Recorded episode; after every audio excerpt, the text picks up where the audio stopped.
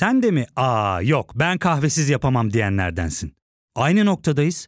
İlk ve tek kahve üyelik uygulaması Frink'le tanış. Hem bütçeni koru hem de hiç bitmeyen kahvenin tadını çıkar.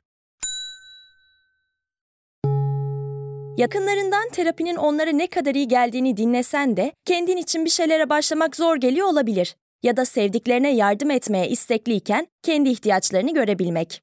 Hayvel, uzman psikologlarıyla kendi ihtiyaçlarını bulmanda sana destek olacak. Terapi yolculuğuna başlamak için detaylı bilgi bölümün açıklamalarında. Uyarı. Bu podcast'te bahsi geçenler kimileri için tetikleyici olabilir.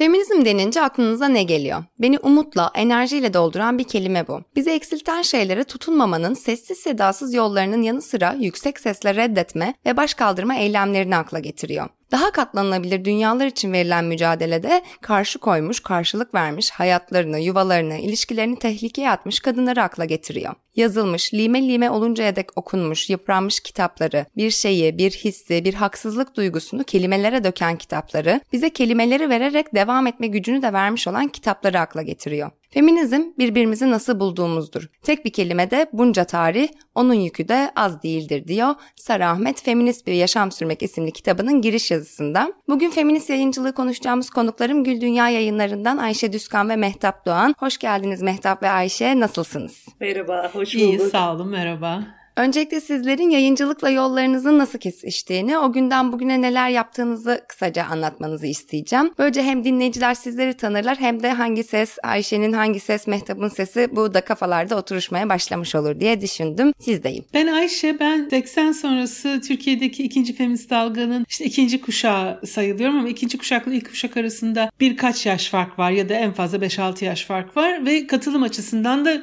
bir sene, iki sene falan var. Aslında Türkiye'de feminist feministlerin o dönemdeki ilk faaliyeti bir yayın nevi çevresinde, kadın çevresi yayınları. O da bir kolektif şeklinde örgütleniyor. Benim de ilk yayıncılık deneyimim onun işte sonuna yetişip ucundan tutmak, düzeltme yapmak filan şeklinde oldu. Sonra ilk daha kalabalık toplantılar e, yapma imkanında o yayın evinin kitap kulübü çünkü darbe sonrası ortam yayın evinin kitap kulübü diye yapabildik. Sonra o yayın evi devam etmedi. Biz başka şey dergiler çıkarttık falan. Sonra Pazartesi dergisini çıkaran vakıf ve o ekipten bir grup kadın e, bir yayın evi kuralım dedik. Arada ama bir yayın evi daha var. Arada Ayezi yayın evi var. Ankara'da Aksubar'ın da dahil olduğu bir yayın evi var ama onlar şimdi faaliyetlerini durdurdular. Yani böyle dersek üçüncü yayın evi Gül Dünya adlı adınca kendini feminist olarak tanımlayan ama şöyle bir haksızlık olmasın başka yayın evlerinde birçok önemli feminist kitapta yayınlandı programlarında önemli feminist kitapları yer veren yayın evleri var. Ben de Mehtap. Ben de aslında çeşitli gazetelerde, dergilerde, TV kanallarında çalıştım. Yani basın sadece radyo kısmında bulunmadım. Ya uluslararası ilişkiler mezunuyum ama hep hayalim basında çalışmaktı ama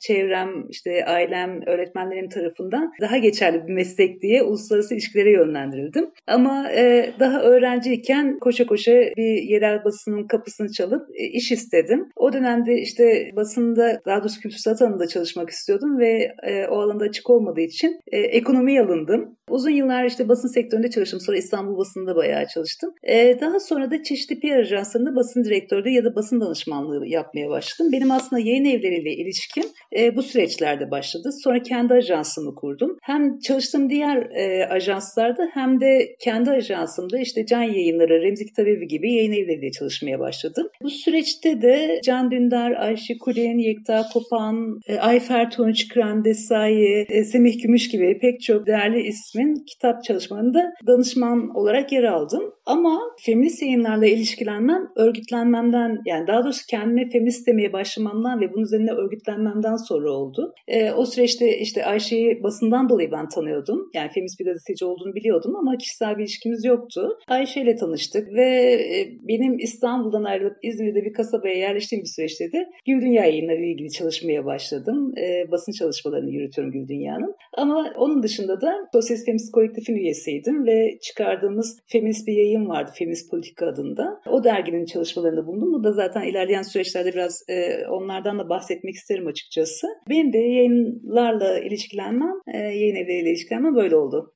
Ee, seninle Mehtap mailleşmeye başladığımızda işte feminist yayıncılıktan konuşuruz demiştik. Üçümüzün yaptığı ön görüşmede de bu bölümün adını feminist yayıncılık koyarız dedik, koyduk. Peki feminist yayıncılık dediğimizde dinleyicilerimiz ne düşünmeliler diye sormak istiyorum. Çeşitli yayın evlerinden Ayşe de bahsetti. Nasıl kitaplar çıkıyor, nasıl e, yayınlar çıkıyor, nasıl feminist oluyor bu yayınlar? Ne düşünmeli dinleyiciler? Yani ben şunu da söyleyeyim. Benim de daha önce hem ana akım medyada hem alternatif medyada deneyim var. İşte iki tane önemli feminist yayında bulundum. Bir tanesi Feminist dergisi. ilk adı Feminist olan dergi. Bir de e, işte çoğunun bildiği Pazartesi dergisi. Ama aynı zamanda geçim için çok çevirmenlik yaptım, düzeltmenlik yaptım. Yayın evlerine iş yaptım. Böyle bir deneyimim vardı. O deneyiminden gördüğüm e, şu var. Sadece e, yayınlanan kitaplar değil. O yayınlanmanın e, o süreç de çok önemli. Bizim açımızdan neyi feminist olduğu olduğu ile ilgili. Bugün şöyle bir algı var. Feminist kitap işte akademide üretilmiş feminist metinlerin bir araya gelmesidir ya da böyle bir şeydir diye. Biz biraz daha geniş tutuyoruz. Kadınların güçlenme hikayelerini. Edebiyat çok önemli. Zaten roman e, belki de kadınların başlattığı bir tür. Yani ilk e, romanlar kadınlar tarafından yazılmış. Kadınlar daha çok okuyor. Bunun çok önemli olduğunu biliyoruz, düşünüyoruz. Ben kendi adıma iki feminist romanı okuyarak aynı yazarın Merlin French'in kadınlara mahsusunu ve e, Kanayan Kanayan Yüreklerini okuyarak evet ya ben de feministmişim dedim. Halbuki ondan önce Simone de Beauvoir falan epeyce teori okumuştum yani. E, bu deneyimi biliyoruz. Dolayısıyla e, zaman zaman teori de basıyoruz. E, zaman zaman başka ülkelerden pratikler de yayınlıyoruz. Zaman zaman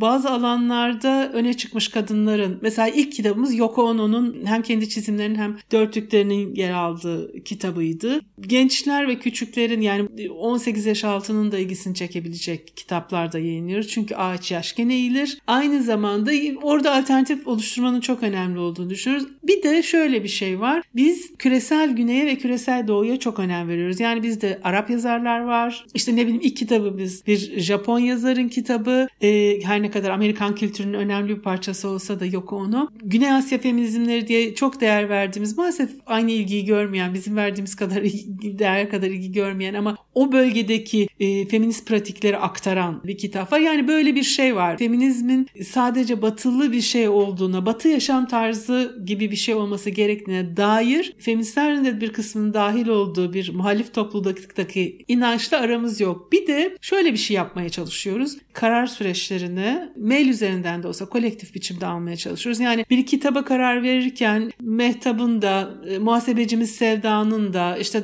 dağıtımdan sorumlu olan Arzu'nun da, e, sosyal medyamızı tutan e, arkadaşların da e, her herkesin bulunduğu bir grupta karar vermeye çalışıyoruz. Herkes kendi açısından ne olduğunu, bu kitap iyi mi olur, kötü mü olur ona karar veriyor. Herkese hemen hemen bir ödeme yapmaya çalışıyoruz. Ücretsiz iş yaptırmamaya çalışıyoruz kimseye. Şey bile olsa, ücretsiz bir iş bile olsa işte kitap hediye etmeye çalışıyoruz. Yani standta duruyor. Hiç şey olmayacaksa bile kitap hediye etmeye çalışıyoruz mutlaka. Bunların önemli olduğunu düşünüyorum ben. Okurlarımızdan aldığımız şeyler çok önemli bizim. Geri bildirimler çok önemli. Onlara çok değer veriyoruz. Şimdilik aklıma gelenler bunlar. Ben de ekleme yapabilirim bu konuda. Şimdi bana mesela Gül Dünya ile çalışmaya başladığım süreçte en iyi gelen şeylerden birisi şuydu. Belki başka yerlerle çalışsam çok daha büyük kazançlar sağlayabilirdim yaptığım iş üzerinden. Ama burada mesela zaman zaman ya ben o kadar çok emeğimi başka yerlerde heba ettim ki yani çok fazla gönüllü iş yaptım, sorumlu kaldım falan. Ama hani bir teşekkür bile doğru düzgün edilmeyen çabalarım oldu diyeyim. E, ve bu da kendi emeğimin ne kadar değersizleştirdiğimi gösteren bir şey oldu bir zaman sonra. Mesela Gül Dünya'da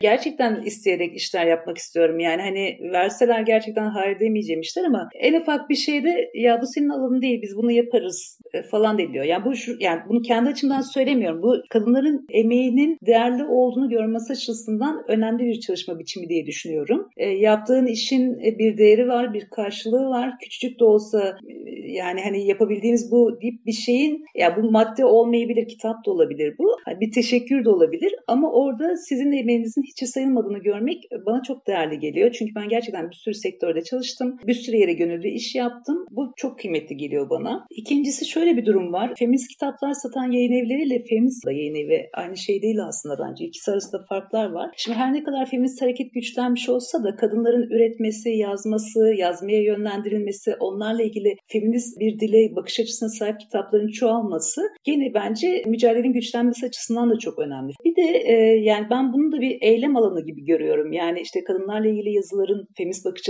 açısına sahip yazıların çoğalması, kadınların yazmaya teşvik edilmesi, onların üretimlerin çoğaltılması, bunların konuşulması, dinlenmesi de yani başka bir eylem biçimi gibi geliyor bana ve güçlendirici bir şey gibi geliyor. E ne yazık ki yani Türkiye'de yayıncılık zor bir sektör ve ne yazık ki hani sermayeniz yoksa tutunmanız zor buralarda. E, ve maalesef işte pek çok yayın evi de çok hızlı kapanıyor. Feminist yayın evlerinde genel olarak sermayeleri çok güçlü olmuyor. İşte Ayiz'de mesela kapanmak durumunda kaldı. E, bizim de zaman zaman zorlandığımız durumlar oluyor yani hani e, çok güçlü bir dağıtım ağına sahip değiliz. Çok e, işte iyi maaşlarla insanları çalıştırabilecek bir güce maalesef sahip değiliz. Ama kadınlardan güç alıyoruz diyebilir. Bu da önemli bir güç bence. Bir de yazma konusunda ben de Ayşe'nin verdiği referanslar gibi Virginia Woolf'un bir kitabı var. Kendine ait bir oda diye. Mesela orada hep e, şeyi söyler yani kadınlara yazın, kendinize ait bir odanız olsun, yazın ve içinizdeki hizmetçiyi öldürün. Erkekler ne derlerse desinler önemsemeyin ve siz yazmayı üretmeye devam edin diyor. Bence gerçekten kadınların yazması o içlerindeki e, hizmet etme duygusunu e, öldürmeleri, kendi isteklerini, kendi iradelerini, hayattan beklentilerini, hayallerini kim ne der diye önemsememesi çok önemli bir şey. Bunlar da ancak gerçekten kadınların birbirlerini güçlendirmesiyle ve teşvik etmesiyle işte bu tarz feminist yayınların çoğalmasıyla olabilecek şeyler gibi düşünüyorum. E, bir tarafıyla da işte e, özellikle Türkiye'de hani feminist yayıncılık ne yazık ki yani feminist yayınlar, kitaplar bulmak mümkün ama hani e, yayın evi anlamında maalesef çok az. Ama mesela Amar gibi ve Feminist Politika gibi dergiler de çıkarttı feministler. Bunlar da bence önemli yayınlardı. İşte Mutfak Cadıları, Mor Nokta gibi. Bilmiyorum Ayşe eklemek istediğin var mı aklıma? Benim şu anda onlar geldi ama. Ya çok fazla şey bir dönem özellikle 90'dan sonra çok fazla küçük küçük zarar, aklıma gelen Jujin, Kürtçe gibi Roza çok fazla küçük küçük Martı Boğaziçi Üniversitesi öğrencilerini çıkarttı. Küçük küçük yayınlar çıktı. Bazıları tabii daha ana akımı da etkileyebildi. Ana akım medyayı da etkileyebildi.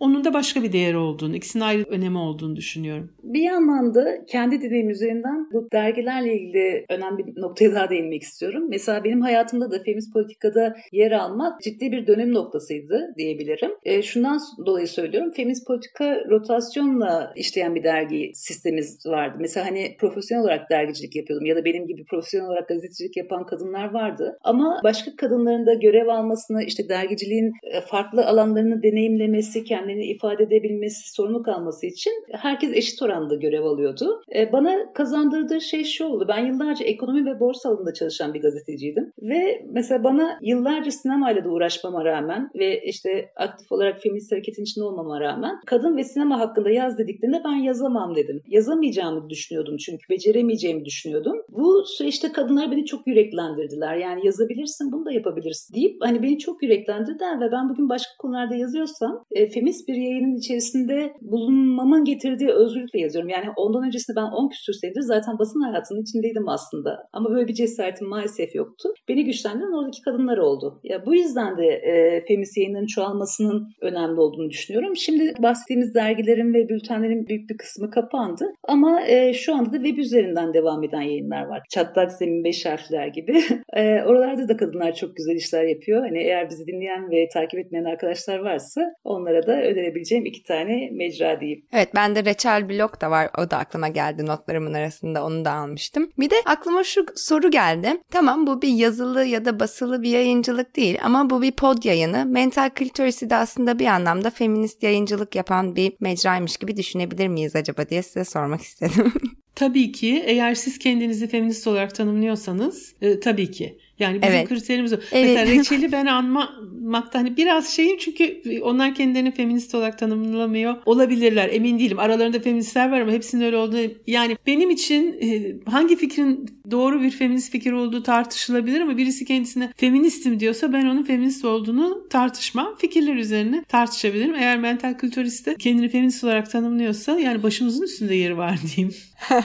Teşekkür ederim. Hem mental hem kültürist. Evet. Tamam ben o zaman yine Gül Dünya yayınlarından bahsetmeye geri dönmek istiyorum. Gül Dünya yayınları ne zaman nasıl kuruldu? O günden bugüne neler oldu, oluyor? Bir de Gül Dünya yayınlarının diğer yayın evlerinden farklı bir yapılanma ve çalışma sistemi olduğunu söyledi Ayşe birazcık anlattı. Bu kısmı da birazcık daha belki açar mısınız? Ee, şimdi 2014'te dediğim gibi bizim kadınlara mahsus gazete pazartesi çıkarırken e, kurmak zorunda kaldığımız bir vakıf vardı. O vakıfın elinde de işte küçük bir para birikti. Biz ondan kampanyaları falan destek oluyorduk. Ben de o ara biraz işte böyle yayın evlerinde çalışmıştım. Çeviri yapmıştım. Dışarıdan işler yaptım. Bir şey bir yayın evi kuruluşunda yer aldım falan. Oradan da bir cesaret geldi. Dergicilik artık hakikaten internet sitelerine kaymaya başlamıştı. Çünkü mesela biz pazartesinin son zamanlarında bile bize mail bile gelmezdi. Okurum okulumuz kağıt okuyordu hala. internet okumuyordu. Sonra şey değişmişti. O zaman acaba yayın evi kurabilir miyiz diye konuşmaya başladık. Başka dışarıdan da arkadaşlar vardı. Yani o ekibin bir kısmı gitmişti zaten pazartesi ekibinin. Olur mu olmaz mı filan diye giriştik. İsimlerden ismi muhasebecilerimizden birisi önerdi. E, Gül Dünya Tören'den alıyor adını. Gül Dünya Tören çok ilginç bir cinayet çünkü tecavüz ediliyor, hamile kalıyor, çocuğunu doğuruyor. Abileri öldürmeye çalışıyor. Yaralı halde hastanedeyken abileri aileden oldukları için hastane odasına girip öldürüyorlar. Yani e, hani yabancı birinin yapamayacağı bir şey sadece abileri e, olduğu için öldürebiliyorlar. Çok da kadın hareketinin infial ettiği bir şeydir ve adı çok güzel bir isim Gül Dünya. Çok nadir ve güzel bir isim. Ya Gül Dünya koyalım dedi. Çünkü biz acaba pazartesi mi koysak ama işte onun da devamı değil. Hani almayan çok fazla kadın var falan. Öyle oldu. Biz ofis bile tutmadık ama bir depo tuttuk. Depo mühim yayıncılık için. Yani herkes evden çalışıyordu ve dediğim gibi şöyle bütün kararları birlikte verdiğimiz mesela bir akademik arkadaşım arkadaşımız var akademisyen çok fazla ABD'de yayınlananları okur işte o kitap öneriyor falan böyle küçük bir grubumuz oldu. Mehtap da yani bir aşamada artık bizim basın işini birisine vermemiz gerekiyor. Bu işi kendimiz götüremeyiz dedik. Çünkü baştan da böyle ben de gazeteci olduğum için işte e, rica ile falan haber yaptırıyordum ama daha profesyonel bir şey gerekiyordu. Mehtap'ı da tanıyordum. E, hem meslekten hem e, hareketten tanıyordum. Ya o da olsun dedik ve öyle genişleyen bir şey oldu. Biz eğer şey isterse çevirmeni ilgiliyse kapak resmini bile çevirmenle birlikte karar veriyoruz. Yani başından sonuna kadar bak bunu beğendim herkesin içine sinsin. Bazı yazarlar zaten kendileri de merak ediyor. Kapak nasıl olacak? Türkiye'deki kapak nasıl olacak falan diye. Ama mesela Siyah Yaseminler için bir Arap sanatçının resmini internette gördüm. Erkek ya bunu kullanabilir miyiz dedim. Adam çok şey yaptı. Tabii dedi kullanın ama dedim para veremeyiz. Bana bir iki kitap gönderin dedi. Yeter o bana dedi. Onu öyle aldık falan. Ama hepsine bir şekilde ortak karar vermeye çalışıyoruz ve bunun yavaşlatıcı gibi görünüyor ve sanki olur mu böyle şey falan yani birisi son söz söylemeli falan gibi geliyor insana. Aslında tam aksine hakikaten herkesin ayrı ayrı yaratıcılığını kullanabildiği hem bizi değiştiren ama daha önemlisi daha iyi kitaplar çıkaran bir süreç oluyor. Çünkü bazı şeylerde özellikle mesela internet yayıncılığında belki daha küçük fanzin tarzı yayıncılıkta yazanın yazması önemlidir. Yazanın yazma enerjisini çıkarması önemlidir. Ama biz biraz esas sorumluluğumuz yazara değil okura. Yani okura iyi bir kitap vermeliyiz. Hani bize çok kitap projesi geliyor. Çok kötü kötüler. Yani hani onu yayınlamayı düşünmeyiz. Sadece satmayacağı için değil. Sorumluluğumuz okurumuza, okurumuza iyi kitap, kendi okumayacağımız bir şey okurumuza sunmayalım diye düşünüyoruz. Ayşe'nin bahsettiği hani herkesin fikrini alma hikayesi böyle gerçekten bazen başka bir biçimde çalışan şirketlerde olsa çok gereksiz bir iş yükü gibi gelebilir. Ama burada yani kadınlarla ilgili yaptığınız bir işte gerçekten bu çok önemli bir şey bence. Bir kere kendinizi değerli hissediyorsunuz. Ee, yani sizin alakası olmayan bir şeye bile sizin dahil edilmeniz. Ee, işte ya da gerçekten her kadının her konuda fikri olmayabilir. Çünkü bizler çok kısıtlanarak meslek hayatlarının içerisinde oluyoruz. Ve başka şeyleri görmesi, deneyimlemesi, ilgi alanlarını keşfetmesi açısından da kadınların hoş bir şey. Yani belki de daha önce e, bir kapakla ilgili fikir üretmenin nasıl bir süreç olduğunu bilmeyen bir kadın da olabilir oradaki. O yüzden bu tarz paylaşımlar ve çok basit gibi gelse de ben gerçekten hani çıkardığımız diğer yayınlarda bir sürü kadına çok farklı yerlerden değdiğini ve hayatını çok dönüştürüp değiştirdiğine tanık oldum. O yüzden yani Ayşe'nin anlattığı şey çok basit bir şey değil aslında. Yani çok kıymetli ve değerli bir şey. Ee, bir sürü çalışma ortamında maalesef bu tarz paylaşımlara dahil olamıyoruz diyeyim. İş hayatında da ya da hani e, bulunduğun ortamda da seni iyi hissettiren, güvenini yükselten bir şey. O yüzden keşke bu tarz çalışma alanları daha çok artsa diye düşünüyorum. Teşekkür ederim Gül Dünya içinde, Gül Dünya'yı anlattığınız için de. Bu ondan bir önceki Şişman ve Seksi başlıklı bölümümüzün konuklarından Ezgi Epifani, Gül Dünya'dan çıkan e, Virgil Tovar'ın Şişmanlık Hakkımız kitabından bahsetmişti. Hatta bizlerin de diyaloğu bu bahis üzerine başladı. E, Şişmanlık Hakkımız kitabından biraz bahseder misiniz? Ya e, aslında bu şişmanlık meselesi feministlerin ikinci dalgadan itibaren dünyada ilgilendikleri bir konu. Kült bir kitap vardır. Suzy Orbach'ın Fat is a Feminist Issue diye şişmanlık e, feminist bir meseledir diye. Türkiye'de de basıldı baskısı var mı hala bilmiyorum. Birden fazla veçesi var bu işin. E, Suzy Orbach duygusal yemeğe odaklanıyordu. Çok önemli bir şey söylüyordu. Neden kadınlar farklı yiyorlar? Farklı şeyler yiyorlar. Neden yemekle kurdukları ilişki farklı? Başka bazı yazarlarda neden kadınların bedeni bu kadar çok tartışma konusu. Yani erkeklerin şişmanlamasının bu kadar vahim sonuçları olmuyor. Kadınlarınki neden daha vahim sonuçlara yol açıyor meselesini tartışmıştım. Virgil Tavar başka bir şey yapmış. Burada küçük parantez açayım. ABD hem dünyanın en kötü beslenilen, en sağlıksız beslenen topraklarından biri. Porsiyonlar çok büyük anlatıldığına göre. Ya mesela bir Türkiye'li ABD'ye gitti deyip orada 3 sene kaldığında falan genellikle 10 kilo alıp dönüyor sonra veriyor. Yani öyle bir fark var. Aynı zamanda müthiş bir diyet kültürü var. Ve de dizilerde falan hiç şişman görmüyorsunuz ama sokakta çok fazla şişman görüyorsunuz. Böyle bir ikilem var bu konuda orada ve çok sağlıksız besleniyor ve işte ama Virgil Tover başka bir şey diyor. Ben diyet endüstrisine savaş açtım diyor. Onu da baştan beri anlatmış. Nasıl zayıfladım? Sonra nasıl aldım? Niye aldım? Neden hoşlanıyorum? Ve bedeniyle barışma meselesini de biraz beden olumlama. Şimdi çok konuşulan beden olumlamadan farklı bir şey olarak anlatıyor. Biraz kendini queer kültür içinde tanımlıyor. Queer hareketin parçası olarak tanımlıyor. Yani o şişmanlıkla ilgili feminist bakış açısının geldiği bir nokta ve hepsine de değiniyor. Ama ben de şeye ilgi çekici buluyorum. Yani bu kendi adıma söyleyeyim comfort food denen işte rahatlatıcı yiyecekler denen şekeri yüksek ve gluteni yüksek gıdalara olan kadınların ilgisi. Yani mesela erkekler bir araya geldiklerinde acıktıkları zaman neden pide ve lahmacun söylüyorlar? Kadınlar kuru pasta yiyor gibi bir hani şey dikkatinizi çeker işte o kültür. Aynı zamanda en zayıf kadının bile bir dilim pasta yerken hafif bir suçlulukla yemesi yani yemenin yiyeceğin günah olması falan özellikle işin bu kısmını çok iyi ele alıyor. Ben de bunu çok defa şahit oldum. Yani çok zayıf bir kız çatala pastayı alıyor ve e, oğlanlar e, diyeti bozdun galiba diyorlar. Bu bir kontrol mekanizmasıdır. Diyet yapmıyor. Belki herkes diyet yapmıyor ama sanki herkesin diyet yapması gereken hani hepimiz diyetteyiz gibi bir normal e, bir şey. O algıyı çok çarpıcı bir şekilde sorgulamış. Ben de okuduktan sonra bir sürü konuda fikrim değişti. Duygularım değişti daha önemlisi. Çünkü bazı konularda özellikle bu tür konularda kadınlarla erkekler arasındaki meselelerde fikirlerimiz değişebiliyor ama içselleştirdiğimiz duyguların bilinç dışımızın değişmesi kolay olmuyor. Onu da sağlayan bir yanı var. O yüzden önemli bir kitap diye düşünüyorum. Zaten çok şu anda şey olmuş. Çok önemliymiş ABD'de. Çok kült bir kitap olmuş. Ya fark ettin mi? Biz en çok kahveye para harcıyoruz. Yok abi, bundan sonra günde bir. Aa, sen Frink kullanmıyor musun? Nasıl yani? Yani kahvenden kısmına gerek yok. Frink'e üye olursan aylık sadece 1200 TL'ye istediğin çeşit kahveyi istediğin kadar içebilirsin. Günlük 40 TL'ye sınırsız kahve mi yani? Çok iyiymiş. Aynen. Hatta şu anda 200 TL'lik bir indirim kodu da var. E hadi hemen indirip üye ol da bu fırsatı kaçırma.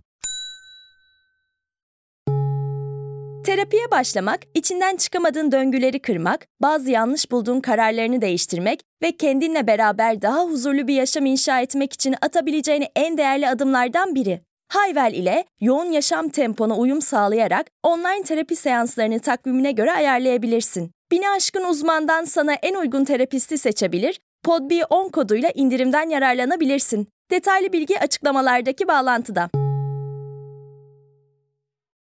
Ben de kitaptan çok etkilendim açıkçası. Yani hani zaten işte bir süredir bir sürü kitap çıkartıyoruz ve okuyoruz ama bu kitap başka bir yerden etkiledi beni. Ayşin dediği gibi hem empati kurmanı sağlayan bir şey hem de farklı taraflarıyla şişmanlık meselesini sorgulamanı sağlayan bir kitap. Sadece kilo meselesinden bahsetmiyor. İşte şişmanlık fobisinin ne olduğu, e, içselleştirilmiş aşağılık duygusundan bahsediyor. E, ırkçılıkla kilo meselesini, işte cinsiyetçilik ve kilo meselesini sorguluyor falan yazar. Bir de e, mesela şeyi söylüyor. Örneğin diyor işte Kore'de kadınlar daha e, yoksul insanlar ya da kadınlar kiloları üzerinden daha kolay aşağılanıyorlar. Yani bu haliyle şişmanlık fobisiyle mücadele vermek aynı zamanda ırkçılıkla de mücadele vermeyi getiren bir şey diyor. Yani ben mesela tanıtım sürecinde e, en çok dikkatimi çeken şeylerden şu oldu. Genellikle insanlar kitabı görünce gardlarını aldılar. Çünkü işte şişmanlığın yüceltilmemesi gereken bir şey olduğunu düşünüyorlar ve yani aslında kitabı hiç okumadan yani henüz daha kitap piyasaya çıkmamıştı. ilk tanıtım bülteni çıkmıştık ve kitabı okumadan ya bir dakika biz böyle şeylere karşıyız çünkü işte şişmanlık çok sağlıksız bir şey ve bunun yüceltilmesi pek de hoş bir şey değil demeye başladılar. Yani şeyi sorgulamadılar. Hatta bültende o kadar çok bahsediyoruz ki burada şişmanlık yüceltilmiyor başka dertleri var bu kitabın diye. Onu bile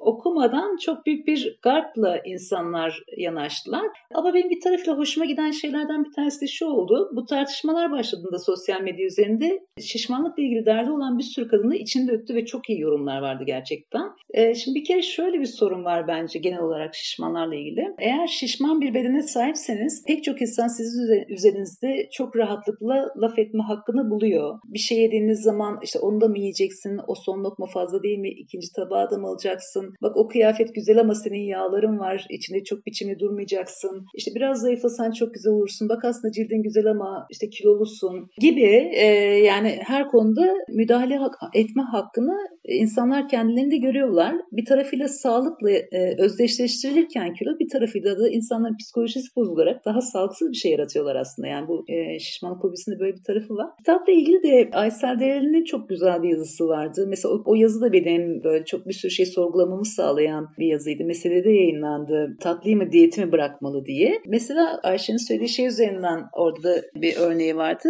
E, aslında sağlıklı beslenme meselesi de çok kolay bir mesele dedi, değil Ayşe'nin dediği gibi. Çünkü pek çok insan çalıştığı yerlerde maaşına ek olarak yemek ücreti almıyor. Alsa bile bu yemek ücreti çok sınırlı oluyor. Her gün iyi bir yerde yemeğe kalkıştığında hani sadece o aldığı yemek ücretinin değil maaşın da çok büyük bir kısmını yemeğe yatırması gerekiyor. Haliyle insanlar bir de çalışma ortamları çok yoğun olduğunu düşünürsek fast food beslenmeye yöneliyoruz. İşte dönerdi, kebaptı, hamburgerdi, simitti falan gibi. Ama işte şişman bir insan böyle beslendiğinde insanlar şey demeye başlıyorlar. Yeterince irade göstermiyorsun. Aslında madem zayıflamayı istiyorsun o zaman evden de yemek yapıp getirebilirsin falan. Evden yemek yapıp her gün götürmek mesela benim için çok eziyetli bir iş. Ya ben böyle mutfakta uzun mesailer harcamayı seven bir insan değilim. Çok büyük bir zaman kaybı gibi geliyor bana. Yani yemek yapmayı çok seviyorum, yemek yemeyi çok seviyorum ama keyifli yemek yapıp yemeyi seviyorum. Bunun bir zorunluluğa dönüşmesi bana çok büyük bir eziyet geliyor. Her gün iş yerine yemek taşıdığımda düşünemiyorum ben. Yani bunu becerebilecek bir kadın değilim ben mesela. Yani hoşlanmadığım ve yapmak istemediğim işi. İkincisi dün merak edip baktım gerçekten. Mesela siyez ekmeğe baktım ne kadar diye. Sağlıklı beslenmeye kalktığınızda işte bir siyez ekmeği dışarıdan almaya kalktığınızda. Yani 25 liradan başlıyor. 45 lira 80 lira diye gidiyor fiyatlar ve e, gerçekten bir ekmeğe e, 20 lira vermek çok büyük bir bütçe demek. Yeni bir sektör gelişti mesela. Evinize sağlıklı yiyecekler getiren şirketler oluştu. Tamam evet bir sürü insanın hayatını kolaylaştırabilir ama ekonomik olarak belli bir güce sahip değilseniz bu tarz hizmetleri almanız çok zor.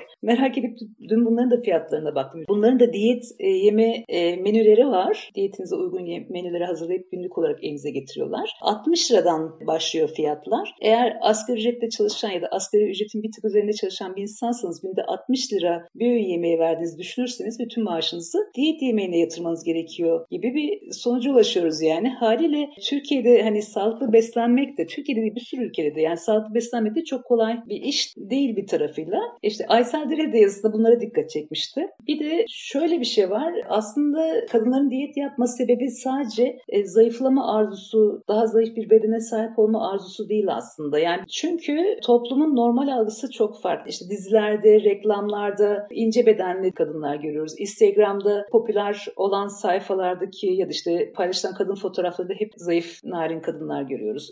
Tekstilde alışveriş yapmaya kalkıştığımızda ya çok e, sıradan bir şey söyleyeyim. Hani ben mesela bol kesim bir pantolon almaya kalktığımda bulamıyorum çünkü artık sürekli tight ve dar kesim pantolonlar revaçta. Ya da işte kısa göbeği açık tişörtler, x small bedenler. Yani standart bir bedeniniz varsa bile gerçekten zaman zaman kıyafet bulmakta zorlanıyorsunuz. Hali sizi gerçekten sürekli zayıflamaya teşvik eden çok fazla şey var. Ya da işte sinema sektöründe izlediğimiz filmlerde, dizilerde falan esas olanın yanında hep böyle çok bakımlı, çok şık ve çok e, narin görünümlü kadınlar var. Haliyle eğer e, bu e, işte toplumun oluşturduğu normal kalıba uyarsa kadınlar kendini biraz daha kabul edilmiş de sayacaklar. Yani sadece zayıf bir bedene sahip olmak değil, işte o normalin içine girmek, insanların onayını almak, işte sürekli böyle bir uyarıya maruz kalmamaktı. İyi hissettireceği için de diyet yapma ihtiyacı duyuyorlar bence. Kesinlikle o ben senin iyiliğin için söylüyorum bilmem nesi altında böyle endişe trollükleriyle mücadele etmemek için bile olabilir hakikaten.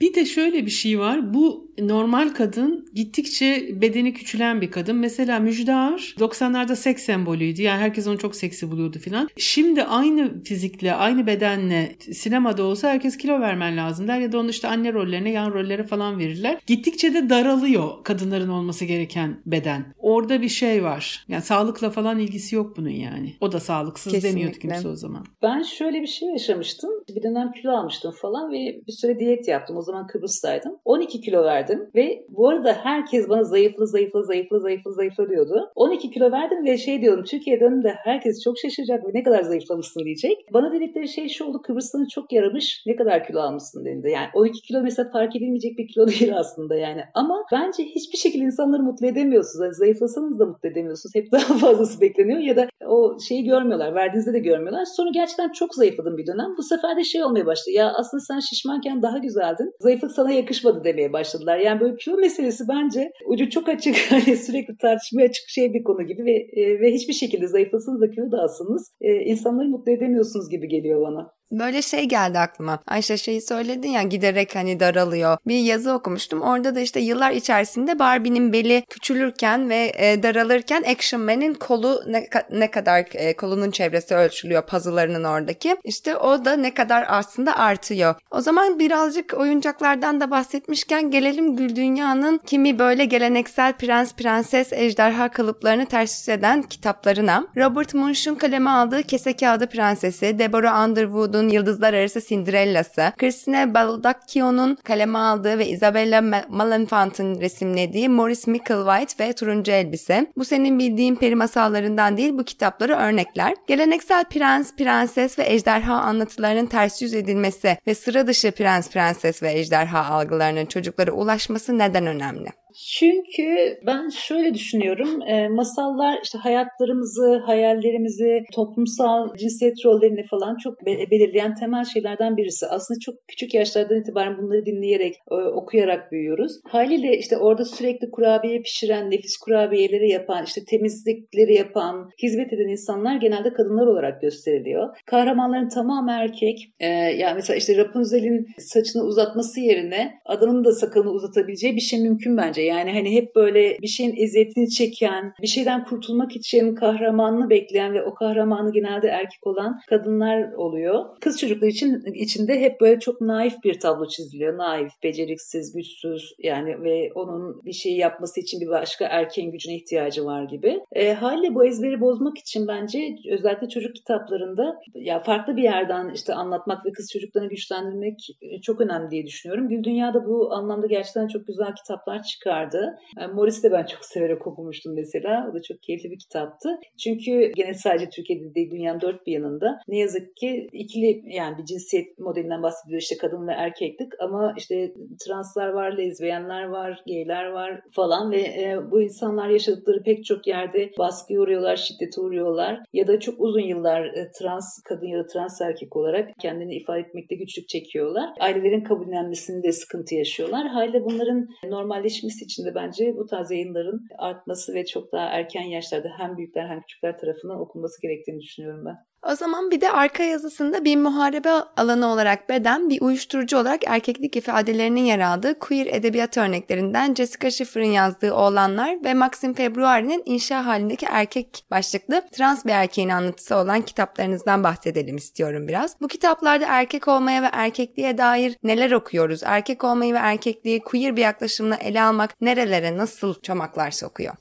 Şimdi Maxim Februari bir zaten yazar yani bu kitabı yazmadan önce de yazar ve kendi geçiş sürecini anlatıyor. Çok detaylı, çok samimi bir anlatı. Bazen erkekliği sorguluyor, bazen sorgulamıyor. Ben olsam daha fazla sorgulardım diyeyim ama yani orada o trans varoluşun çok bir de kalemi de kuvvetli. Çünkü zaten dediğim gibi yazı yazan bir insan. Trans kadınlık üzerine çok fazla şey var. Türkiye'de de var, dünyada da var ama trans erkek deneyimi yeni yeni daha sık fazla tartışılmaya çalışılıyor. O anlamda zaten kült olmuş bir eser. Bir Hollandalı yazarın. Oğlanlar çok farklı bir e, şey. Oğlanlar e, bir kere ergenler dünyasında geçiyor. Yani o cinsiyet kimliklerinin değilse bile cinselliğin yeni yeni oluşmaya başladığı yaşlarda geçiyor. İnsanın bir yandan da çok yaratıcı olduğu bir dönemdir o. İkinci bir şey ergen şiddeti, ergen e, zorbalığı da var içinde ama daha önemlisi şöyle bir küçük kurgu yapmış. İstediğimiz an bedenimizi şimdi atfedilen cinsiyetten başka bir cinsiyet haline geçirebilsek bir büyüyle, büyülü bir şeyle bu nasıl sonuçlar olurdu ve e, aşk nasıl olurdu, büyümek nasıl olurdu, işte o ergenlik nasıl olurdu bunun üzerine fakat çok usta bir edebiyatçı kaleminden yani e, ele aldığını konunun ötesinde çeviren ben arkadaş da çok güzel çevir erkek çok başarıyla çevirdi. Çok yüksek edebiyat lezzeti olan o, o anlamda da çok değerli olmuş bir şey. Daha çok cinsiyet cinsiyet üzerine düşünüyor. Ergenlik üzerine ve cinsiyet üzerine e, düşünüyor. O anlamda çok önemli. Queer olmak ne anlama gelebilirdi? Yani cinsiyetim olmadığı bir dünya e, ne anlama gelebilirdi üzerine bizi düşündüren bir kitap. Benim de en sevdiğim kitaplardan biri.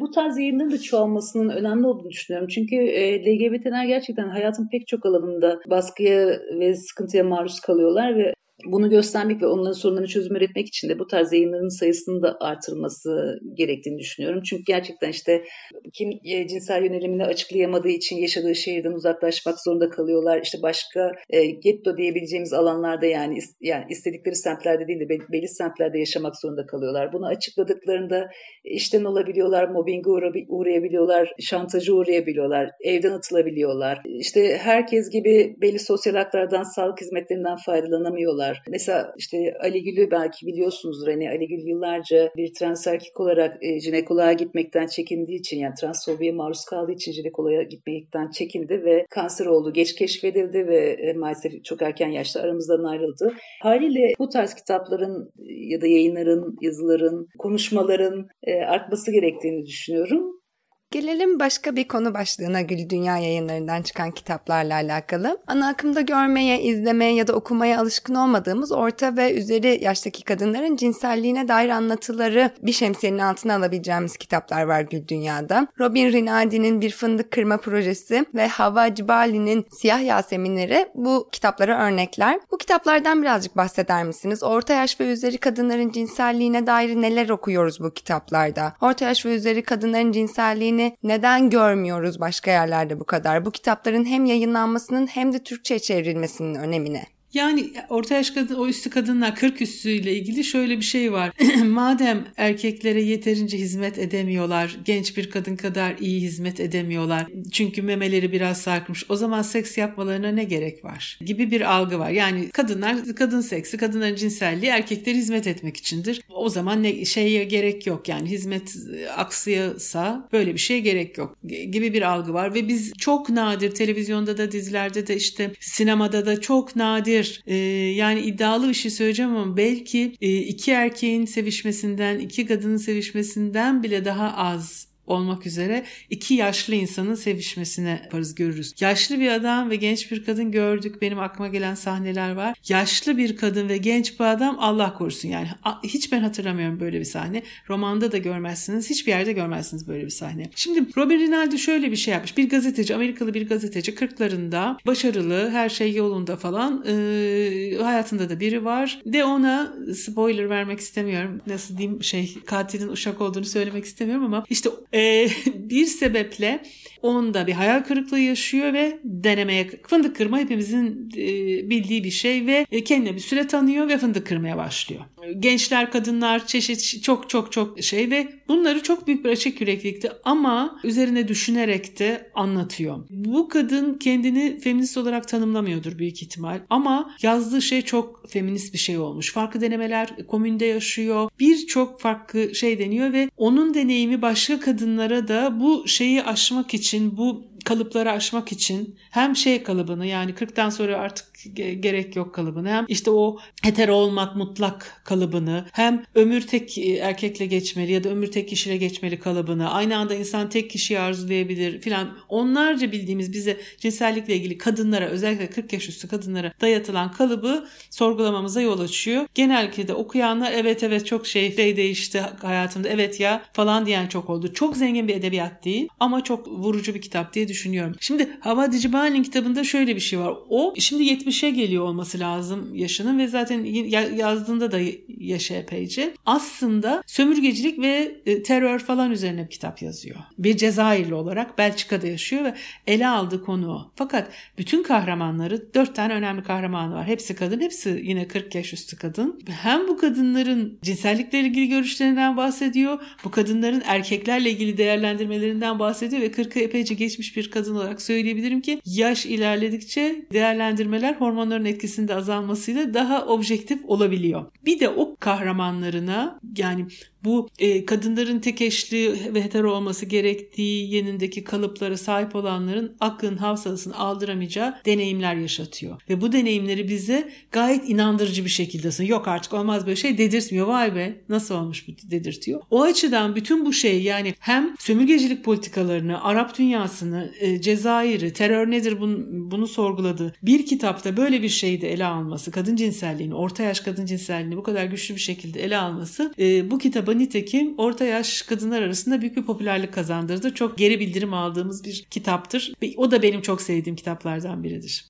Peki yayına hazırlanan kitaplardan bahsetmek ister misiniz? Bu ara sizin mutfağınızda neler konuşuluyor, neler mailleşiyorsunuz bahsetmek ister misiniz tabii? İsteriz. Elimizde çok başarılı bir kitabımız vardı. Çok ilgi gören Küçük Feminist'in kitabının Sasa Berger'in onun ikinci kitabı. Bizim ikinci yayınladığımız kitabı. Onun ikinci kitabı değil ama o ikinci baskıya giriyor. Şimdi matbaada baskısı bitti. Elimizde bir 5 yaş altı çocuk için resimli, görseli bol olan çok az yazılı, işte çocuğun kendisini de okuyabileceği, çocuğun annesinin babasının onu okuyabileceği ya da başka bir yetişkin onu okuyabileceği ilk defa bu alana giriyoruz. Ee, Herkesin Gölgesi diye bir kitap var. Savaşı ve insan insanlar arasındaki ilişkileri sorgulayan şaşırtıcı bir şekilde çok e, başarılı bir kitap, resimli kitap o var elimizde. Bir e, ikinci baskı var. E, Shulamit Firestone'un ikinci dalga feminizmin e, efsane kitaplarından ve işte baskısı bitmiş olan e, cinselliğin diyalektiğini maalesef aramızdan ayrılan Yurdanur Salman'ın çevirisini ben gözden geçiriyorum. Editörlüğünü yapıyorum. Çünkü Yurdanur Salman'ın çevirdiği dönemden sonra kavramlar değişti. O İngilizce karşılıkları başka Türkçe karşılıklar kullanıyoruz. Biz mesela çok çarpıcı bir şey. Feminist hareket denen her yerde kadın hareketi diyor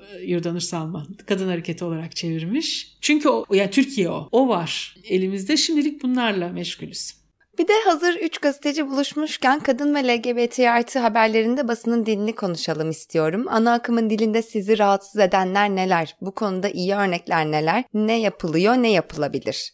Şimdi şöyle söyleyebilirim. Ben hani hem kadın tarafında işte hani e, işte Kürtaj Aktör platformu gibi ya da işte farklı farklı platformları ya da işte Gül Dünya e, yayınlarının basın çalışmalarını yürütüyorum ama onun dışında benim çocuğum filminin bas, basın danışmanlığını yaptım. Çok uzun süre Onur Haftası'nın Onur Yürüyüşü'nün basın çalışmalarına destek verdim. Haliyle hem LGBT'lerle ilgili haberlerin hem de kadınlarla ilgili haberlerin hangi noktada yayın sıkıntısı yaşadığını bir bakımıyla tanık oldum diyeyim. Şimdi bu tarafta sadece medyayı suçlayamayacağım açıkçası. Hem ben bence bizlerin haberi medyayla buluşturma sürecinde de hatalar var. Hem de medyadan kaynaklanan çok ciddi sorunlar var. Önce medya tarafını anlatayım. Şimdi öncelikle medyada kadın haberlerine baktığımızda en temel problemlerden birisi cinsiyetçi bir dil kullanılıyor olması. Ama geçmiş yıllara baktığımızda işte hani 90'lı 80 sonlarına falan baktığımızda daha problemli bir habercilik söz konusuydu. E, bence gitgide işte e, insanların kadın LGBT meselelerine kafa yorması ya da feministlerin, aktivistlerin, eşcinsel edenlerin basın gibi sektörlerde yer almaya başlamasıyla basında da bir takım değişiklikler, umut verici değişiklikler yaşanmaya başlandı. Yani pek çok basının kadınlarla ilgili bölümü var. Çünkü eskiden işte kadın cinayetleri ya da kadına yönelik şiddet haberleri, işte üçüncü sayfa haberi ya da magazin haberi olarak görülüyordu. Şimdi biraz daha farklı. Mesela kadın katliamı diye bir kelime tanımlama basının dilinde her mecrada olmasa da basının dilinde yer eden bir tanımlama biçimi oldu. İşte eskiden mesela ne bileyim travesti terörü dönmeler teröristtirdi. Travestiler saldırdı saldırılar falan gibi işlenirken haberler şimdi işte biraz daha bu dil yine her mecrayı kastederek söylemiyorum ama biraz daha değişmeye başladı.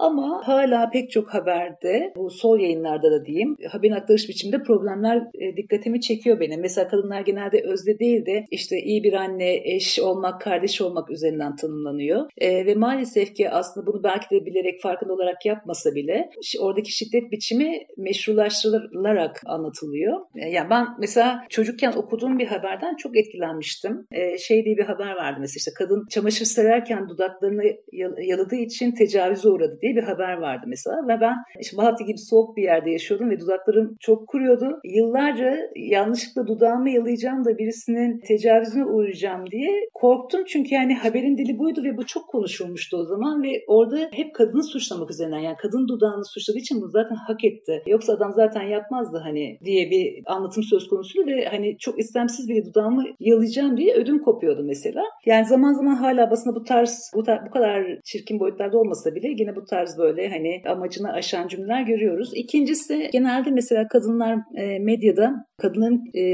yer aldığı yerlerde de sıkıntılar var. Mesela ekonomi tartışılacaksa çok az kadın görüyoruz. Spor tartışılacaksa çok az kadın görüyoruz. Finans tartışılacaksa çok az kadın görüyoruz. Çünkü kadınlar bu işlerden anlamaz gibi bir algı var. Eğer bu tarz yerlerde yer alacaksanız gerçekten alımlı, gösterişli kadınlar olmanız gerekiyor. Onda da genel olarak dikkat ederseniz tartışma programlarını genel olarak kadınlar moderatör olarak çıkıyorlar. Yani tartışmanın bir tarafı olarak değil de yani hani bunu şeyde bile görebiliriz işte kadınlarla ilgili bir meselenin tartışılması, işte kürtaj meselesi tartışılıyordur. Erkekler tartışır ya da 8 Mart tartışılıyordur. Erkeklerin olduğu, kadınların olmadığı çok masayı görüyoruz yani şeylerde.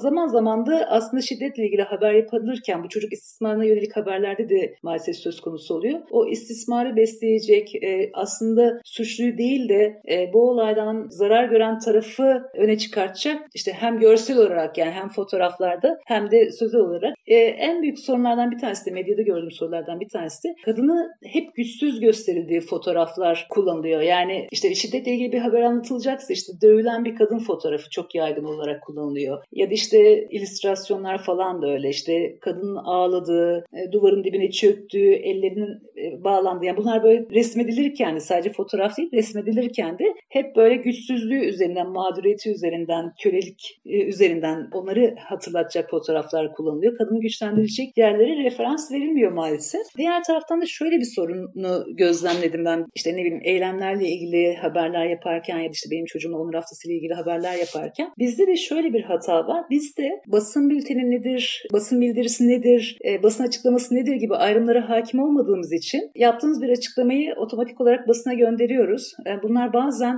derdin ne olduğu anlaşılmayan açıklamalar oluyor. Haliyle işte basına her gün yüzlerce bülten mail geldiğini düşünürsek zaman zaman bunları okumaya fırsatları da olamayabiliyor. İkincisi de işte hiç kullanılmayacak kalitede fotoğraflar gönderiyoruz falan. Sonra yani sadece hani bunun bir LGBT haberi olduğu için ya da sadece bir kadın haberi olduğu için yayınlanmadığını düşünüyoruz. Öte taraftan yani bizim de böyle eksiklerimiz var diyeyim basına haber gönderirken. Belki işte bu taraflarda biraz basın atölyeleri düzenlenebilir. Ne tarz çalışmalar yürütüleceğini biraz kafa yorularak daha çok haber çıkması sağlanabilir. Evet ben de aslında bu toplumsal cinsiyet odaklı habercilik atölyeleri oluyor. Kaos Gölü böyle atölyeler düzenliyor. Kimi kamplar oluyor vesaire. Yani böyle güzel şeyler de oluyor. Ben de onları ekleyeyim o zaman. Çok çok teşekkür ediyorum bu bölüme konuk olduğunuz için. Çok memnun oldum sizlerle tanıştığıma. Sizin eklemek, sormak ve veya söylemek istedikleriniz var mıdır? Ben sadece teşekkür etmek istiyorum bizi dikkate aldığınız için. Çünkü bizim için görünür olmak, konuşulmak çok önemli. İşte reklam veremiyoruz. Sadece kadın dayanışmasıyla ve okurlarımızın dayanışmasıyla tanınan biliyoruz. Çok teşekkür etmek istiyorum ben. Ben de çok çok teşekkür ederim. Ben de çok teşekkür ederim bu arada. Benim eklemek istediğim bir şey var. Ben bu işte Mehtap ve Ayşe ile bölümü yapacağımızı Ayşegül Oğuz arkadaşımla paylaştım. Ve işte hangi gün yayınlanacak? 29 Ekim. Ee, Ayşe'nin doğum günü olduğunu öğrendim 29 Ekim'in. Ee, bu evet. bölüm yayınlandığında doğum günün olacakmış. Doğum günün kutlu olsun demek istiyorum. Çok teşekkür Onu eklemek ederim. istedim. Çok teşekkür ederim. Mutlu yaşlar. Çok teşekkür ederim. Kapanışı yine Sarahmet ile yapmak istiyorum. Sarahmet feminizmi nerede bulduğumuz önemlidir, kimin sayesinde bulduğumuz önemlidir diyor. Ben sizlerin ve diğer feministlerin yazıları, çevirileri, yayınları ve emekleriyle buldum. Çok çok teşekkür ediyorum tekrardan. Bir sonraki bölümde görüşmek üzere.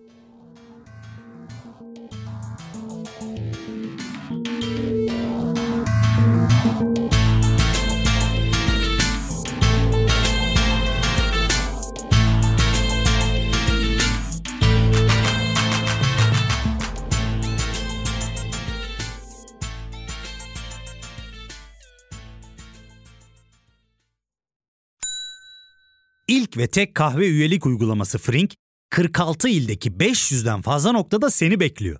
Açıklamadaki kodu girerek sana özel 200 TL'lik indirimden faydalanmayı unutma. Hadi Sen de Frink üyeliğini başlat, kahven hiç bitmesin. Hem bugününe hem yarınına katacaklarıyla terapi yolculuğuna ve daha iyi hissetmeye bugün Hayvel ile başla. Açıklamadaki linkten Hayvel'i indir, ücretsiz tanışma görüşmelerinin ardından bütçene uygun seans paketini seç ve terapi yolculuğuna başla.